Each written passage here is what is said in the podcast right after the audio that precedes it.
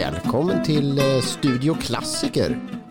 Din tjockradio i etern. Det här är alltså tidningen Klassikers redaktion som eh, för första gången gör en podcast. Kanske ett tecken på att eh, den här mediaformen är på väg ut. Men vi känner oss ändå väldigt taggade inför det här. Och med oss i studion idag så har vi reportern Fredrik Nyblad. Hallå, hallå. Vi har också reporten eh, Joakim Bergqvist. Hej. Och sen har vi Claes Johansson. Hej. Ingen titel på mig. Nej, jag vet Nej. inte riktigt vad du är för någonting. Nej. Jag tittar på dig och så ser jag ja. väldigt många personer. Ja. Jag ser en chefredaktör för Moped, jag ser en chefredaktör för, för uh, Saab Cars Magazine. Och ja. jag ser en, uh, ja, jag vet inte om jag vill berätta Nej, mer. Det kan jag ta sen efteråt kanske. Vi kan ju börja titla oss jättemycket här. Jag eh, som pratar här heter Karl Egelius och är chefredaktör för Klassiker. Och Fredrik Nyblad som vi nämnde in tidigare, han är ju chefredaktör för eh, tidningen Volvo Klassiker också. Så att eh, vi, eh, ska, vi är fler. Vi ska, bara, vi ska, bara, ge Joakim lite fler titlar. Ja. Han, han skulle kunna bli mellanchef. Mellanchefer har vi ganska dåligt om. Ja, det, känns, det är lite mitt mål här. Jag tycker det skulle passa dig också. Ja. En vit Passat och ja. vara mellanchef ja. helt enkelt. Ja. Precis. Eh, det, det tycker jag att det är ett bra mål faktiskt. Helt klart. Ja. Tidningen Klassiker har utkommit sedan 2004. Eh, vi skriver om 1900-talets eh, klassiker har vi sagt. Och givetvis kan vi inte hålla oss inom det området helt och hållet. Vi skriver även om äldre och nyare klassiker. Och alla brukar säga att vi har väldigt roligt på jobbet verkar det som. Stämmer det verkligen Fredrik Nyblad? ja, men när, man, när man minns saker efteråt så, så är det roligt. Ja, ja, så kan det ju vara förstås. Joakim, du har ju eh, kommit hit ganska nyligen. Du är ju vår, vår senaste rekrytering. Eh, och, eh, så du har jobbat här ett halvår nu. Är det så jävla kul? Ja, konstpassen Det är väl svaret på det. Här. Jo, det är ganska roligt. Men vi är ungefär lika knäppa som vi låter. Så att, det är ju en speciell arbetsplats, men en ganska rolig arbetsplats. Får man säga. Du använder ordet ganska två gånger märkte jag. Där. Ja, men jag är, jag är väldigt försiktig av Ja, du har ju bara jobbat ett halvår än. Mm. Ja, vad ska vi prata om idag då? Jag har skrivit upp eh, tre grejer på min lista här. Får vi se om vi lyckas med det.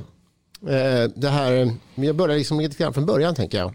För att vi ska berätta om vilka vi är. Och det måste man ju börja med genom att berätta om sin första bil.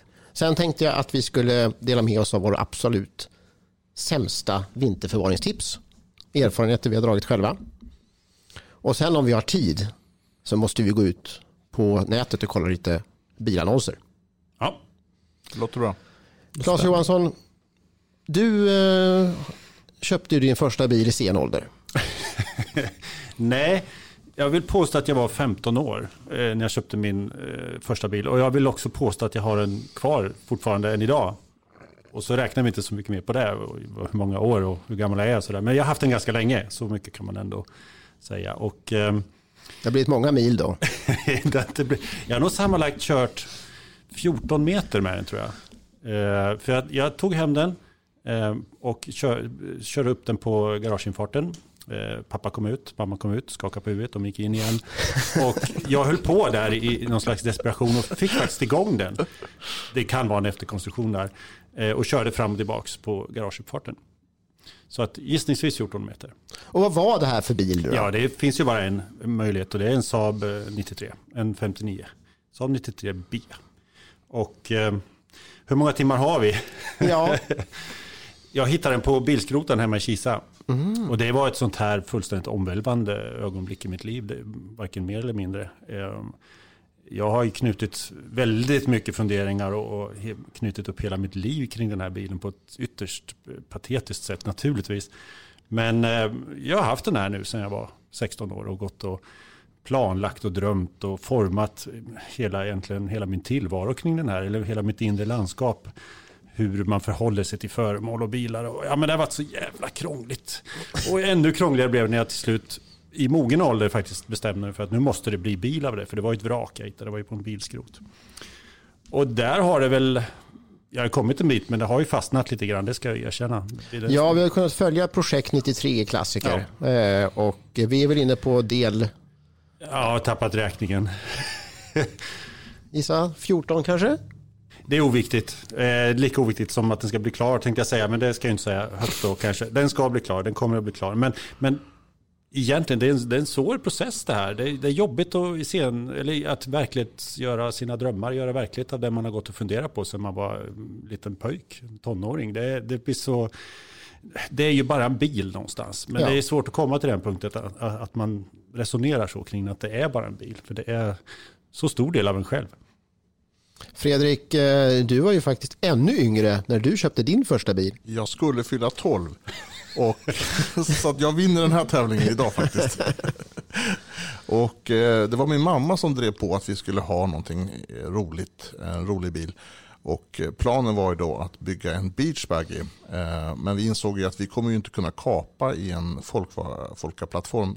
Så att det skulle bli en sån här lång beachbuggy. Och det är ju extremt glad att det inte blev en beachbuggy. Utan istället så åkte vi titta på en mini-pickup som var jätterostig. Så den är jag också glad att det inte blev. Eh, för att då hade ju inte min... Idag så är jag jätteglad att alla vi i min familj får plats i den Austin Cooper som vi, det verkligen blev av. Och den eh, hittade vi i en... Mycket snö... framsynt. Ja, det var ju inte meningen men det, idag är jag glad för det ja. som sagt. Eh, via kontakter då så hittade vi en Austin Cooper i Sälen som hade varit första bil till en kille där som istället hade bytt till en Porsche 911 SC. Och eh, hans Mini hade det stående ute på gården och hade ett i, i mitt minne då sju meter högt eh, snötäcke över sig. Det var andra vintrar på den tiden. Ja, det var andra vintrar. Dessutom hade de dalmatinerhundar som hade börjat revirmarkera på den här bilen. Men på något vis så grävde vi bort de här sju meterna snö och fick liv i bilen och körde hem. Och dagen efter så fick jag ju då köra bil för första gången, åtminstone på en liten parkering. Och ska vi se, vad är preskriptionstiden? jag, jag, jag höll mig i alla fall på vår tomt.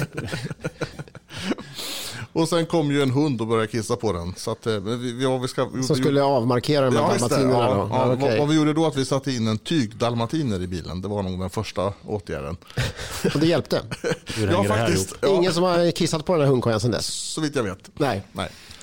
Ja, det är inte dåligt, men den, den kan du ju knappast ha kvar, eller hur? Den har jag kvar fortfarande och den är inne på sin andra omlack efter att jag köpt den. Så på något vis är det roligt för när jag lyssnar på, på Claes här så känner jag att min bil är ju så fin som jag minns den fast den var ju inte så fin då. För den är finare nu. Eh, så det, det, är också en slags relation till bilen. Att, att, nu är den ju riktigt fin på de flesta ställen. Min har varit fin hela tiden i mina ögon. Ja, jag, förstår, jag, jag förstår säga, det. Ja, men min, den, den, var nästan, den var nästan finast när den var som sämst. Ja. Men det är då, det är då alla, alla, man kan projicera alla sina drömmar och föreställningar. Då helt är utan, möjligheten obegränsade. Ja, alltså då ligger hela världen öppen. Men mm. när man står där med, med en nylackad bil och ska sätta ihop den, det är bara ångest. Det är bara jobbigt. För allt kan bara bli sämre från den punkten. Jag kan också prata mycket om ångest, för den här bilen har ju gått sönder så otroligt många gånger under alla år. Och eh, det är mer att jag minns hur den har gått sönder snarare än att den har funkat. Men det, det konstiga, och jag törs knappt säga det, är att nu på slutet så har den ju faktiskt funkat mer och mer. Och, och jag kör ju den, jag har alltid kört den varje sommar. Och, eh, ja, utom då tills jag tog körkort. Alltså, jag har framförallt kört den sen jag fick körkort, måste jag gärna påstå. Eh, och, och, den har ju varit ute varje sommar, men det är ju nu på senare år som den har fungerat. Och det, det, det är fantastiskt roligt. Det tar bara 30 år att sortera ut en hundkoja? Alltså. Ja, ja, tydligen. Fast, fast den luktar ju bensin fortfarande. Joakim, ja. Eh, du eh, är ju yngst här i gänget och eh, du har, du har väl starkast minne av din första bil och kanske inte bara en massa projicerade drömbilder? Ja, jag vet inte om jag har så starka det. Jo, men det har jag väl. Jag har haft den där sedan jag var 16 ändå, så jag har ändå haft den i ganska många år. Min Alfa som jag köpte till slut. Ehm, och jag kan faktiskt göra ett erkännande här. Och det är ingenting, ingen av er har hört här tidigare. Det var att jag tänkte köpa en Volvo istället. En Volvo 164 tyckte jag var helt rätt bil. Men sen så kom, förstod jag då vilket som är det rätta märket och då blev det Alfa Romeo istället. Och så hade jag, hade nog kunnat tänka mig köpa min första bil tidigare om jag bara hade fått tag på en Alfetta som jag då har. Men det finns ju inga, alla har ju rostat upp för länge, länge sedan. Men om du hade tagit en 164 så hade du fått tag på fler bilar du kunde välja mellan. De var nästan lika dåliga allihopa. Det var bara ett stort utbud av dem. Det är väl enda skillnaden egentligen. Men den här Alfettan som sagt, har jag letat efter många, många år. Men då kom det upp en 9000 milare röd för exakt den budgeten jag hade på kontot. Så då kände jag att det här är ju äntligen, nu kan jag slå till här helt enkelt. Eh, vad var kontot? Vad var Låt höra nu. Ja, det var, det var inga stora, jag har aldrig varit någon ekonomisk person av mig, men 23 000 kronor kostade mm. bilen. Det var precis det jag hade. Fredrik då? Vad kostade? 7 000 kronor. 7 000. Och du då Claes? 1 500 kronor. Ja, du vann. Jag hade det på bankbok. Så jag gick med bankboken till eh, Gun-Britt. På... Tidigt 50-tal? Ja. Nej, nej, nej, vi talar 1990-tal. Nej, 80-tal. 80-tal. Eh, 1 500 kronor. Ja, jag, jag eh, hittade faktiskt ett tidningsurklipp här från Falukuriren från eh, september 1984. Jag blev eh, intervjuad på Falumarknaden det året när jag köpte min första bil. Jag köpte nämligen en, en, en hundkoja, en pickup. Det kanske inte var alls, den som vi avvisade. Ja, inte alls framåtblickande. Och kanske, så att jag köpte den på Falumarknaden där och jag gav 4 000 kronor tror jag. Och hur gammal var du? Då var jag 16. Så att, och då var ju då jag lovade ju dyrt och heligt att den där bilen ska jag inte behålla länge. Ska jag, ska jag den ska jag renovera och den ska vara i toppskick på min 18-årsdag. Ja. När jag ska börja köra med det den. känner jag igen. Och det var den? Eh, ja, det var den inte. Nej, men den gick i alla fall. Trots att jag hade kört en del mer än innan min 18-årsdag. Eh, men det var eh, faktiskt en kul bil. Eh, det var den sista hundkoj-pickupen som såldes ny i Sverige. Det var en cykelhandlare som hade fastnat för modellen och haft sådana här tidigare. Jag tror han sålde sådana här Bambino-cyklar. och eh, den, eh, så att när han beställde en ny så fanns de bara högerstyrda. Så att de fick specialimportera en till honom 1970.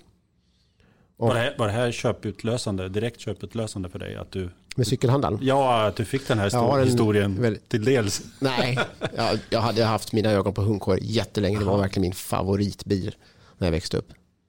Eh, den var engelsk och den var liten och den hade den här historien med, med sin, eh, sin underdog-läget. Liksom. Det gillade jag. Så att, ehm, ja, så jag behöll den i några år. Så jag, jag är den enda här i gänget som inte har kvar min första bil. Nej, det är väl ganska kännetecknande för dig kanske att du har dem inte kvar. Nej. Nej. Jag har en eh, ganska, ja, jag tycker det är kul att prova på nya grejer helt ja, enkelt. Religion idag, historia imorgon.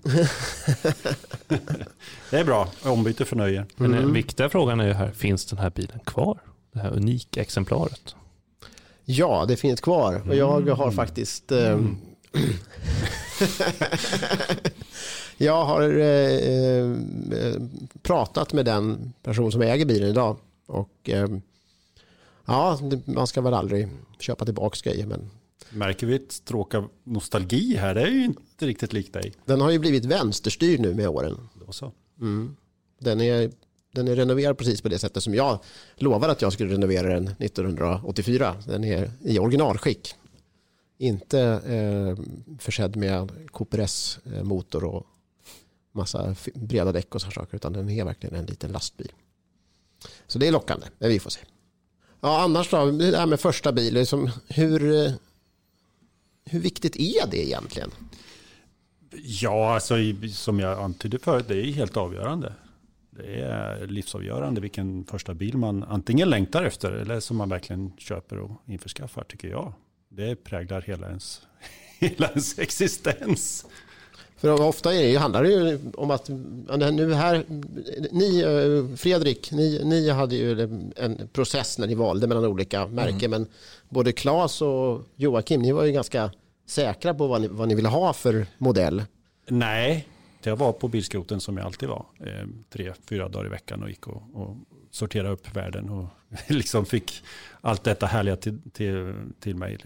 Och då stod den där en dag. Jag hade ju full koll på flödena där inne, hur, vad som kom in och åkte ut och så vidare. Men den stod där och jag vart, jag vart i grunden förälskad. Jag tyckte det var det, det häftigaste jag hade sett. Eh, och då började jag titta även i, i, i fotoalbumen hemma. Eh, mamma och pappa körde ju Saab naturligtvis. Eh, och då började jag lägga ihop ett och ett. Ja, det är en sån där och så vidare. Så jag spann igång jättehårt på den där. För att jag tyckte att den var så, jag tyckte den var så speciell och så formmässigt drabbande. Men stod den på skroten länge då? Nej, alltså? den stod en, en dag. Du, all, hela den här processen ja, ja. med fotoalbum och alltihopa, det är under en dag? Ja, ja. Och, ja. och sen så dag, dag två, då skrev jag ett brev som jag gjorde då ja. till ordföranden i Saabklubben, det tog jag reda på. Um, och sen så tvingade jag min pappa att ringa till Eh, de tidigare ägarna. Jag vågade inte. Eh, för jag hittade ju lite spår i bilen och sådär, vem som hade haft den. Och sen tredje dagen fick jag skaffa mig ett, ehm, eh, någonstans att ha den. Eh, och sen fjärde dagen åkte vi och hämtade den. Och alltså, den beslutsamheten som jag uppvisade då i den åldern, jag har nog aldrig varken förr eller senare kommit i närheten av. Och mina föräldrar var ju väldigt förvånade, för de hade ju inte sett det här i mig på något vis, utan eh, de, såg, de ifrågasatte inte heller, utan jag sa att nu ska jag ta ut mina sparpengar. Jag hade sparat sedan jag var 8-9 år på en bankbok. Den här bilen ska jag ha och du ska hjälpa mig pappa att flytta den här. Och det gjorde han utan, utan att protestera, vilket är lite speciellt. Så det, det, var, det var inte något planerat egentligen, det var bara väldigt, väldigt drabbande. Jag kan ju vara väldigt glad eh, över att, att, min bil är liksom en konstant i mitt liv. I alla fall sen jag då skulle precis fylla 12. Att den här Mindin, den finns ju där alltid. Och det, det är jag väldigt tacksam för. Att, att det, det är någonting som, ja, som alltid, för att mitt bilintresse har ju gått lite upp och ner. Det gick ner märkligt nog när jag fyllde 18 eh, och sen så kom det ju tillbaks med, med stor kraft när jag fyllde 30. Men det var ju ändå att det fanns ju där så att jag hade en, en koppling till den här världen med, med gamla bilar. Och, och eh, sen när jag fyllde 30 så, och skaffade andra bilar så fanns den här där också som jag kunde göra saker med. Fastän jag hade andra entusiastbilar så var, var, fanns den här också där. Så den har jag liksom alltid det, det, har varit väldigt bra för mig att den har funnits där. Liksom. Att det, det, det ger någon slags trygghet i livet. Har du aldrig varit på gång att sälja den någon gång? Jo, för jag hade en Porsche eh, 944 Turbo som slukade alla pengar jag kunde ha och alla pengar jag inte hade. Så jag satte ut den på annons på en annan internetställe än man använder idag.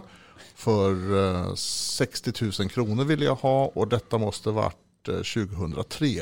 Ja, så pass nyligen. Ja, och en person ringde och frågade om den fungerade och det gjorde den ju inte riktigt. Så det var ju tur att den inte gjorde det och att jag inte sålde den då. Det hade ju varit fruktansvärt idag. Då hade jag, då hade jag varit ihärdig då att försöka få tag på den igen. Tror jag i alla fall. Ja, nej, men det där måste ju vara det är väldigt speciellt. De allra flesta de minns ju sina första bilar med, med ett nostalgiskt skimmer och, eh, ja, och sen så har de gått vidare.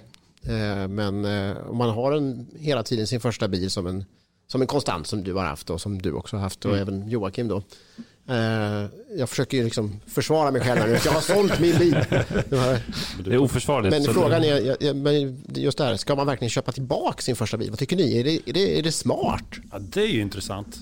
Jag tycker du ska prova om du får chansen. Ja. Alltså vi har ju väldigt mycket sådär att saker ska stanna i ens huvud. Det är enklast och, och så kan man vrida och vända på det som man vill istället för att drabbas av den här Man behöver inte betala garagehyra för det. men alltså det, det, faller över en väldigt snabbt där. Alla praktiska aspekter av att ha ett, en gammal bil som ska hanteras. Så att man ska nog vara lite försiktig. Man ska nog tänka igenom och ha lite mer tankar än bara att springa åstad och köpa den. Ja, och sen så om jag köper den och sen inte gillar den ja. och så ska jag sälja den igen. Och så kommer jag gå och jolma över den där ja, första bilen bara... som jag haft två gånger. Ja, med dubbel nostalgi liksom. På... Chansen är väl ändå ganska stor att den måste upplevas som bättre nu eftersom att den är så mycket bättre skick än vad du hade den. Du ja, kanske kan få uppleva den kanske, Då kanske inte något av den här personligheten är kvar i den heller som jag minns. Jag vet inte. Ja, det, är sant, det är ju fasansfullt om du skulle sätta, i den, sätta, dig i den, i dig, och, sätta dig i den och inse att nej, det här var inget kul. Då var då och nu är nu. Ja, mm. fast det är väl en insikt också. Men Joakim, du kunde alltså ha varit en kille som hade börjat din karriär i en Volvo 164. Vad hade det gjort med dig tror du? Ja, jag hade kanske blivit något vettigt i mitt liv. Nej, men, eh, men helt ärligt så, så tänkte jag nog det att jag ville jag har alltid haft intresse för flera bilmärken men tänkte att men Volvo är ju trevligt. Kanske en 142 eller en 164 var jag lite sugen på. Sådär. Men så tänkte jag, eh, men tänkte jag ska de, någon någonsin fråga mig vad jag hade för första bil. Jag kan inte säga att jag hade en Volvo. Du måste säga att jag hade en roligare bil. Oh, det bra. var genomtänkt. ja, verkligen. Jag, jag du såg dig själv utifrån 30 år senare och vad du skulle ha bra. Det är fortfarande ingen som har frågat vad jag hade för första bil i normala världen. Så, att, så att jag vet inte vad jag hade. första vi undrade när vi kom hit. kanske köpte en Volvo för en tredjedel, men det gjorde jag i alla fall inte. Så jag kom fram till att den här Alfan skulle jag ha. Och det är en idiotisk tanke egentligen, för det finns ju inga. Det fanns ju inte så nya ens heller. Men det är, liksom, det är ett fåtal som finns ute. Så jag liksom letade i tre, fyra år efter att hitta en sån här bil. Och det kom ut någon enstaka, men de var ju vrak. var ju, hur dåliga som helst. Så att det var ju lite roligt att den här verkligen kom ut. Så hur hade den klarat sig då? Ja, den kördes av någon entusiast under 80-talet. Så ställdes den av, jag tror det var 90-91, så ställdes bilen av och stått 20 år i en lada eh, hos en bilhandlare. Så han lyckades inte få sälja bilen. Han fick väl en inbyte och så lyckades han aldrig få iväg den. Eh, och det är förståeligt, det var väl ingen som ville köpa en sån där liksom, 91. Men eh, ja, så det är därför han har klarat sig. Men du pratar om tidig Alfetta, då är det så, vad är det för årsmodell vi pratar om? 77, så att det är, ja, det är fortfarande rostfria stötfångare och sånt där och runda strålkastare och sånt där på den. Men det är inte hyfsat tidigare i alla fall. Hur är den att köra då? Ja, det var en bra fråga. Jag har inte kört den på väldigt många år, men den är som alla andra sådana där Alfa 116 serier. Den är väldigt slapp växelöverföring, väldigt rolig motor. Um, ja, det, det, är kul. Lite gungig styrning och sådär också, men den har en viss känsla som på något sätt är Ja, den är, det är få andra bilar som kommer i närheten av den. Jag säger inte att det är den roligaste bilen man kan köra i världen, men den har en härlig känsla. Just med sin fina viktfördelning och sånt där också. Men eh, du måste ju säga någonting om körställning. Du du är ju lång. Ja, det måste ju sägas. Hur är den att sitta i? Ja, det är inte den sämsta alfan. Du sitter ju ganska högt upp i de här stolarna då faktiskt. Och det är lite, nästan lite franskt positivt menat. Det är väldigt mjuka stolar och väldigt högt upp sitter du. Så att, ehm, och ratten är ju faktiskt justerbar. Det är inte mm. många bilar som hade det 77, men det hade alfa. Så att, ehm, ja, jag tycker den är helt okej. Okay, Ja, jag, köpt, jag köpte en Alfetta 2000 eh, 81 på auktion. Eh, det var en alfahandlare som har gått i konkurs. Det är väl inte helt ovanligt. Eh, och då ropade vi in den där eh, för 4000 spänn. Det här är jättelänge sedan. Eh, och den där bilen, eh, det, den var helt rostfri i de delar som inte gick att skruva loss. Men dörrarna var jätterostiga. Så att vi kom fram till att det måste varit något garantiärende att någon har kommit in med, en, med rostiga dörrar på sin eh, Alfetta och så hade de tagit dörrarna från den här inbytesbilen och satt på på den och tänkte det där löser vi sen. Så att för att den var liksom ojämnt rostig. Var, var dörrarna i samma klör som resten av bilen? Ja, eller alla var är ju röda så den var ju också röd. Mm, jag förstår. Ja. Eh, och sen så, eh, det var ju inga garantier eller någonting. Men bilen gick eh, jättefint. Och, eh, så att jag tänkte att ja, vi kör väl hem den här då. Så att vi körde iväg och eh, plötsligt lossnar, rat, lossnar ratten. så rostar ratten. så ja, det är väldigt vanligt just på Då visade det sig att den där, den där, det kanske var samma kund eller en annan kund som hade blivit av med eh, muttern till sin ratt och så hade de tagit den eh, som höll fast ratten från den här då. Ja, ja. Så att jag fick den i, eh, i, i knät den här ratten. Men jag var iskall. Jag bara, jaha, så satte jag tillbaka ratten och fortsatte köra. Okay. Det är den här och sen justerbara ratten Sen gäller det att komma ihåg det där att ja, de var väldigt justerbara. Ni som kunde ha den i baksätet, man kunde ha den på taket. eh, och det här hände ett par gånger till sen innan jag lyckades få tag i en sån här, för jag kunde inte sluta köra. Nej, de är så otroligt roliga att köra. Ja, det har inte hänt mig. Varken mina dörrar är rostiga eller att ratten har lossnat. Men, men eh, ja, det kanske kommer på den också snart, vem vet. Ja, jag är ute efter en sån här mutter. Hårdvaluta i Alfetta-världen. Ja. ja, men du har ju inte behållit den här bilen. Nej. Nej. Nej. Nej. Det har jag inte gjort. För det är väl det vi ser fram emot i den här poddserien nu. Att vi, vi vid något givet tillfälle i något avsnitt ska faktiskt få veta hur många bilar du har haft. Ja. Det kommer bli åtskilliga anekdoter som vi andra inte kan bjuda på. Men har du en uppskattning så här? Oj. Oj. Nej, det kanske är känsligt. det är det inte. Men jag måste ha passerat hundra bilar sedan länge. Det tror jag. Idag. Och du har inte lyckats köpa någon du vill ha än? Är, eller behålla en? Ja, nej, det är klart man kan ångra bilar som man har sålt, men det är ännu värre att ångra bilar som man inte har köpt. Det, det broderar vi på mm. en bonad och sätter upp och försöker följa. Vi kommer inte lyckas vi andra tror jag. Nej, tyvärr inte. Vi är för trista.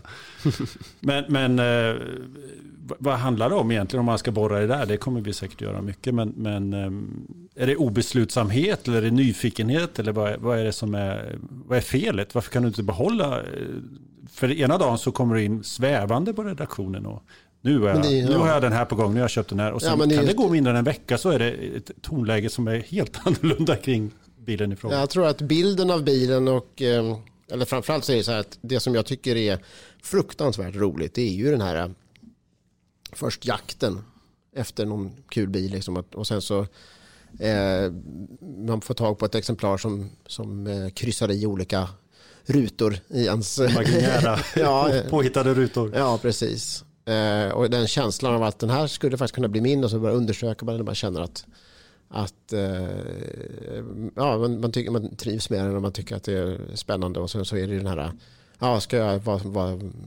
förhandling om pris och hur ska det gå till och, och sådana saker. Hur väl överensstämmer bilden med bilen eller bilen med bilden, vilken man nu är först. Och eh, just den där grejen att och sen så lära sig om bilen och dess historia, inte bara modellens historia utan även exemplarets historia. Det är kanske är ännu viktigare, exemplaret snarare än modellen. Och sen få köra hem den här och känna glädjen. Liksom. Någonstans så, så tror man varje gång man köper en bil att den här bilen, den kommer att förändra mitt liv.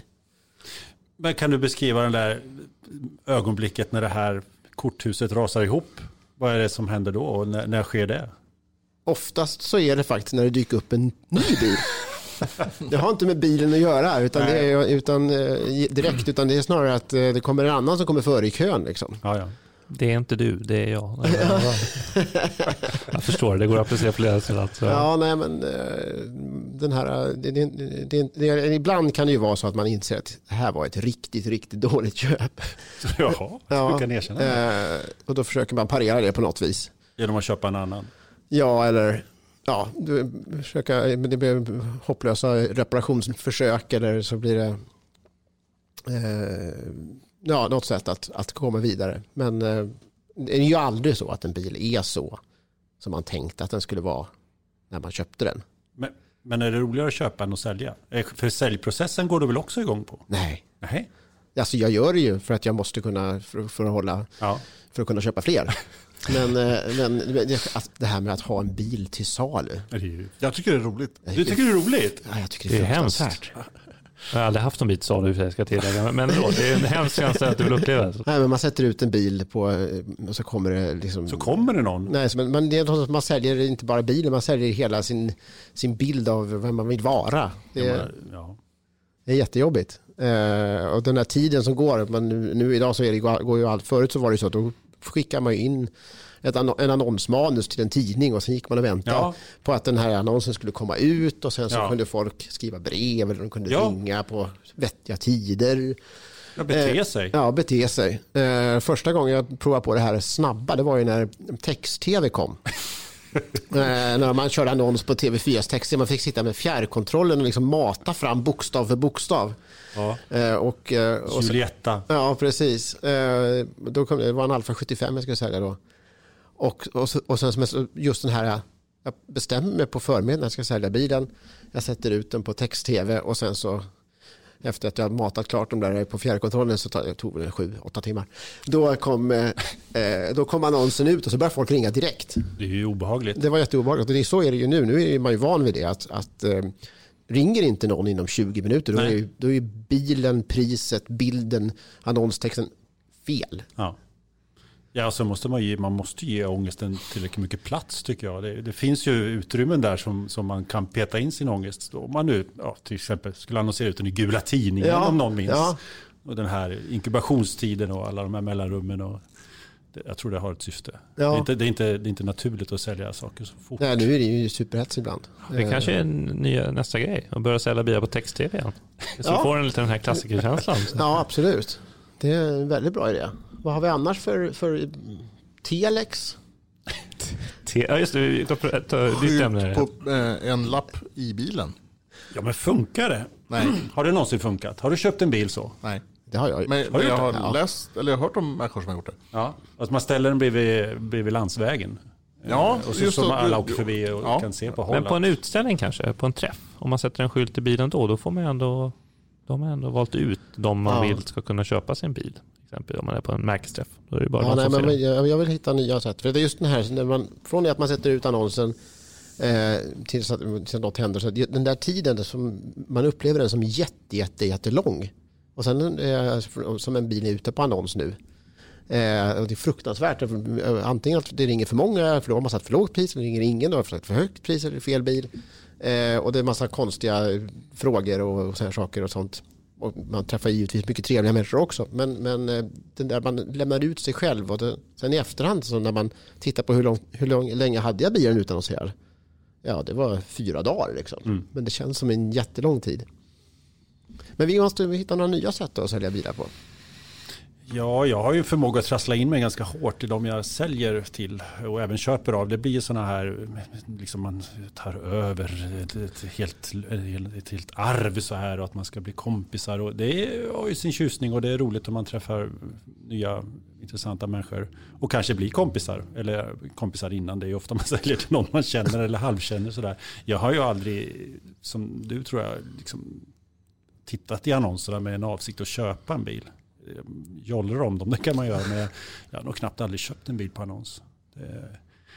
Det, det, det är, sånt, ja, men det är så, någon slags utbjudande grej där som jag inte riktigt är bekväm med. Jag tycker, man ska... jag tycker Fredrik är jätteduktig på att sälja bilar. Han är, han är duktig ja, på att göra annonser. På det. Jag tänkte också säga, finns det en prestige i att köpa en bil som inte var på annons? Ja, absolut. I min absolut. Absolut. Det är ju... blivit smuts ute på en stor annonssida. Det är roligare faktiskt att hitta ja, bil som ingen ja, känner till. Ett ja. okänt exemplar. Ja, så mm. sitta hemma hos eh, farbrorn i en tre, fyra veckor och dricka väldigt mycket kaffe. Mm. Det är pluspoäng för mig i alla fall. Utan att han fattar att du, att du vill köpa Jag har ju lite svårt att uttrycka det efter ett tag för jag blir så jag engagerad i andra saker i andras liv. Och, men just det där köp, köpögonblicket brukar oftast inte infinna sig faktiskt. Nej, Nej, men just det där att köpa bil som inte är på annons. Det är att snoka upp den själv eh, och att eh, eh, kanske inte ens vara till salen när man börjar bearbeta säljaren. Liksom. Det är jättespännande. Och sen så är det väl också så att, att och det är därför funkar också tvärtom. Om man har gått och jollrat om en bil och sen så, säger, och så får man det där hotet. Ja, jag tänkte sätta ut den på annons. Ja, det är ju, då, då, vet, då måste man dit och titta. Och sen, och sen kommer det här begreppet eh, rädda in i det här ja. och trasslar mm. till det. Då blir det jobbigt på riktigt. Och det är ju någonting som man kan slänga sig med och som man ofta hör att bilar ska räddas. Från vad till vad undrar man. De ska räddas undan någonting eller räddas till någonting, oklart vad. Men, och så ser man sig själv som den där räddaren. Ja, där har vi, vi har ju... tar man den från en lada till en annan. Ja, precis. Vi har ju, har ju våra projektbilar på klassiker som vi köper och, och räddar. Och, eh, Fredrik, du kollade ju nyligen här hur det har gått för våra, några av våra projektbilar. Ja, en del av våra projektbilar lever ju och har hälsan verkligen. Men det finns ju ett antal bilar som har varit väldigt, väldigt billiga och de har ju levt i en farozon att, att inte kanske må så bra. Eh, så då har vi verkligen räddat dem? Nej, det är det vi inte har. Jag, köpt, jag köpte ju en Volvo 850 chassinummer Eh, väldigt lågt chassinummer och hade visserligen gått 34 000 mil. Men den köpte vi ju för att berätta om hur man tog fram Volvo 850. Och den bilen finns ju inte längre. Och jag, när jag skulle sälja den för 4 000 kronor eh, och satte ut den på annons så fick jag ju väldigt märkliga svar. Och då tänkte jag, ska jag själv köpa den här nu och stoppa undan den? För att det var ju ändå så pass lågt chassinummer. Jag tyckte att, att det, det kanske var en rolig grej. Eh, och det kanske jag ångrar nu att jag inte gjorde för att eh, då hade den ju stått i en lada nu istället. När, när var detta? Det är en sex år sedan nu. Sex år sedan? Ja. Och det var sen, alltså en, en 850 GLT, den första utförandet ja, från, av 92 års modell va? Precis, och eh, medan då T5R och R-modellerna har redan fått ett samlarvärde så tror jag att det puttrar lite med de här allra första GLT-bilarna också. Eh, det, det, det, det det är en rolig bil. Eh, och sen har vi haft en Ford Fiesta. Vi har haft flera Ford Fiesta, men vi, en som vi köpte för 2000 kronor och räddade tyckte vi. Eh, genom att sen då lotta ut den här. Och eh, den har ju då dykt upp på Blocket med silversprayade stötfångare. Mm. Försökt att backdatera en Fiesta till någonting som aldrig funnits. Om man tittar med bilden som liten bild och håller skärmen långt borta ifrån sig så kan man tro att det är eh, kromade stötfångare. Inte närmare än så tror jag. Nej, vad är att rädda en bil? Det är ju verkligen spännande. Ja, det ligger väl någonting i det där att, att man tar den ur det normala, eh, den normala ruljansen. Att eh, man rycker bort den från den naturliga eh, vägen som en bil har från tillverkning till att den inte finns längre. Eh, men sen blir det väl väldigt teoretiskt och, och vad som ställs undan. Och, och jag menar för de bilarna som vi går loss på idag, de kanske har varit räddade en gång och vi tycker att vi räddar dem en gång till för att det är inte den här originalgubben som man alltid eh, traktar efter utan det är någon entusiast som 1979 ställde undan nio, nio, bilar i en lada och helt plötsligt så är det ett Barnfind 2.0 på något vis.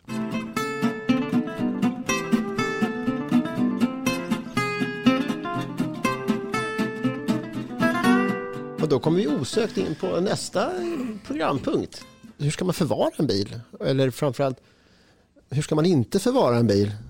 Vad har, man gjort, vad har vi gjort för misstag när vi har förvarat bilar? Jag tror att det finns en övertro i täcket eller kapellet. Ja. Att det är någon slags, precis som att vi vill dra täcket över oss när vi ska sova så, så har vi någon slags eh, idé om att vi måste dra det här eh, över den. Och det kanske man i en del lador måste göra för att det kanske finns fåglar där eller eh, ja, någonting som kan falla ner som kan skada lacken. Men annars så ska man kanske inte alltid ha det. Jag, köpt, jag köpte en väldigt fin Volvo 960 i, i vintras och den hade alltså lackskador över att den hade haft för mycket eh, biltäcke på sig. Det gick att polera bort men, men eh, hade den bara stått där i garaget så hade den inte haft det. Mm, nej, jag, jag hade en hundkoja som jag eh, la en pressändning över över en vinter. Den stod i, i en carport men med en pressändning över ändå. Men det hade ju blåst och så att den där pressändningen hade ju i princip slipat ner hela karossen. Ett effektivt sätt om man vill ha om rack på en bil. ja, det var väldigt, det var väldigt jämn och fin. Jag var spekulant en gång på en, en Saab 96, en, en uh, tvåtaktare och vi var och tittade på den. Och den hade då ägts av en väldigt gammal, det är många år sedan, en väldigt gammal ägare. En, en äg org, orgskick. som man vill ha. Ja, som man vill ha. All, det var rätt allting, men han hade han var liksom uppfödd i häst, hästens årtionde, eller hästens århundrade, så att han betraktade den som en häst. Så att för inför varje vinter så hade han verkligen stoppat om den där med stora hästtecken och det var tecken överallt och det var tecken runt kylare och motor och nere i motorutrymmet och det, det var precis det här att ja, där fick fukten rejält fäste så då var det inte så intressant att köpa den bilen. Det var ytrost överallt ja, alltså? det var det. Och det var en riktigt fin bil egentligen. Med få mil och som sagt bara en ägare. Men han, han gjorde fel i sin omsorg. Men lägga tecken vid, vid kylan, sa du det? Ja. Runt kylan. Det är lite speciellt. Ja, inte ska, inte ska frysa motorn. Ja. Glykol. Hästtecken, där har vi det. Ja. Ja, nej, det man är mest rädd för när man ställer undan bilar, det är, i alla fall jag, det är ju gnagare. Mm. Eh, och jag har upptäckt då den, så, den fela, felaktiga vägen, eh, alltså den, jag har upplevt helt enkelt, att eh, eh jag glömde kvar ett paket Dextrosol i eh, handskfacket på en bil. Och jag ser fortfarande framför mig de där mössen, ja. Eh, eller råttorna, som eh, stenhöga på socker. Bara går loss på hela elsystemet och eh, halva förarstolen och tuggar i sig pedalgummin och så här. Det var, det var ingenting kvar av den där bilen på våren. Enris. Enris har jag hört. Enris det är en sån där ja. som min, jag tror morfar lärde mig att man ska, ja. jag, jag fortfarande inte fattar varför eller jag, hur, hur det funkar. Jag trodde först trodde jag, först hörde jag att det var för att de inte gillar eh, lukten ja. av enris. Aha. Men sen har jag hört att man, att man ska lägga enriset under bilen. Just det. Så att inte, för råttorna kan inte gå på mm. enris. Så att ja. de kommer inte fram till bilen överhuvudtaget. Nej. Har ni sett råttor? De kan gå hur som helst. De kan ja. gå in genom, de kan gå genom ett sugrör om de vill. Ja, insug. det är lite killgissning där, men ja, det är om något. Men enris har jag också hört. Det är ja. faktiskt en sån där, jag har aldrig provat det själv. Ja, jag, har, men... jag har ju en gammal husvagn från 1950, en, en Vucco. Och den har jag klarat, peppar peppar, i alla år tack vare enris. I, mm. där råttorna tänkt kan gå in genom ventilationen. Där lägger jag alltid enris. Men det är lika mycket en, en ritual sådär. Det är ingen vetenskap bakom det. Men vi gör det alltid. Byter ut det där enriset. För det är också en av de där som jag aldrig kommer ut ur ladan. Nej. Har vi några mer sådana här katastroftips som vi varit med om? Alltså, så här ska du inte göra. Karl har levererat ganska många här nu. Vi andra har, känns som att vi har haft lite mer tur kanske när vi har tänkt um, fram hur vi kan ställa våra bilar. Ja, jag har ju en jättefin liten Ford som har stått varje vinter och det har ju räddat den. Men den har ju då inte fått extra luft i hjulen. Eh, så att eh, det känns, det är, eh, när det börjar närma sig 100 så, så känns det som att man skuttar fram som Fred Flintstone. För hjulen är inte riktigt runda. Nej. Och, och, så det måste jag nog byta till nästa sommar. Men, men det är ju inte alla som vet att det är så man ska göra. Jag är ju tacksam att den tidigare ägaren åtminstone inte kört på vintern. För det är det som har räddat den. Men det var ju synd att han inte visste det här med att man skulle fylla i, fylla i lite mer luft. Nej, det är, sen finns det de som tror att eh, det här med olja är skadligt emot. De tömmer bilen på alla vätskor. Inklusive olja? Inklusive olja. Är det verkligen vanligt? Jag har aldrig hört talas om det. Jag har hört om amerikanska eh, fall där de har gjort så. Okay. Och sen rostar ju motorn inifrån. Liksom. Jag tror att det är viktigare med att tänka på hur den står. Gräs, det kan jag inte rekommendera. Nej. Det har jag kört åtminstone en i botten rejält. En MG hade, den fick liksom stå på gräs. Och sen tror jag faktiskt att den hade ett litet täcke över sig också, vilket liksom femdubblar effekten av, av fukt som inte ja. kan ta vägen någonstans. Sen oftast ändå så tar man ju ut bilen efter en vinter och det brukar ju inte hända jättemycket. Men det är klart, står de länge då kan ju allt hända. Det vet vi ju eh, allihopa. Ja. Det här var första avsnittet av Studio Klassiker, din tjockradio i etern. Vi hoppas att vi kommer att få göra fler, men eh, då måste vi ha lite fler ämnen. Nästa gång ska vi prata om vår andra bil då, eller? Ja, det är väl ett bra upplägg. Vi kan fortsätta så. Ja, så kommer vi. Då kommer jag, jag kommer att hålla på längre än ni då. Du kan köra en hel serie på det bara. Ja. Ja, eller... Vår sista bil kanske. Vi kanske vänder på det. Vilken är den bil vi måste ha som... ja, det är faktiskt intressant. Sista bil, det är ju ett begrepp. Ja, faktiskt lite. Ja, det här är min sista bil. Det är liksom. någonting väldigt... Låter som ett bra ämne. Vi vill ju gärna ha tips på vad eh, vi ska prata om. Eh, så mejla gärna till vår redaktionsmail. Red, klassiker.nu. Man kan prenumerera också. Man kan prenumerera på podden, på, på podden precis. Det, det kan man göra. Det låter som jag förstår det här. Men ja. Det var det jag skulle säga i alla fall. Det står på lappen. Ja, precis. Och den här podden finns ju där poddar finns. Men det vet ju du eftersom du redan har fått reda på var... Eftersom du lyssnar på det här. Men var finns poddarna då? De finns överallt. Okej. Okay. Ja. Text-tv och Text-tv finns de och ja. faxen brukar... Ja. ja. På vår, vår hemsida klassiker.nu. Den begriper jag. Det är mycket bra. Tack så hemskt mycket Claes Johansson, Fredrik Nyblad. Tack, tack. Tack. Och Joakim Bergqvist. Jag tackar innan. Ja, du visste. Du gissade att jag skulle säga det. Tack också för mig, Karl Egelius. Ja, det kan man ju klura på.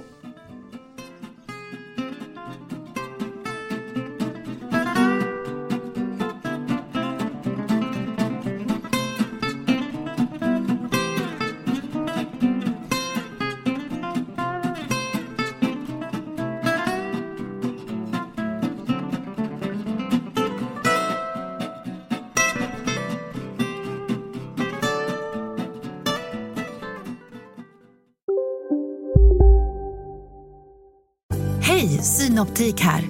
Visste du att solens UV-strålar kan vara skadliga och åldra dina ögon i förtid?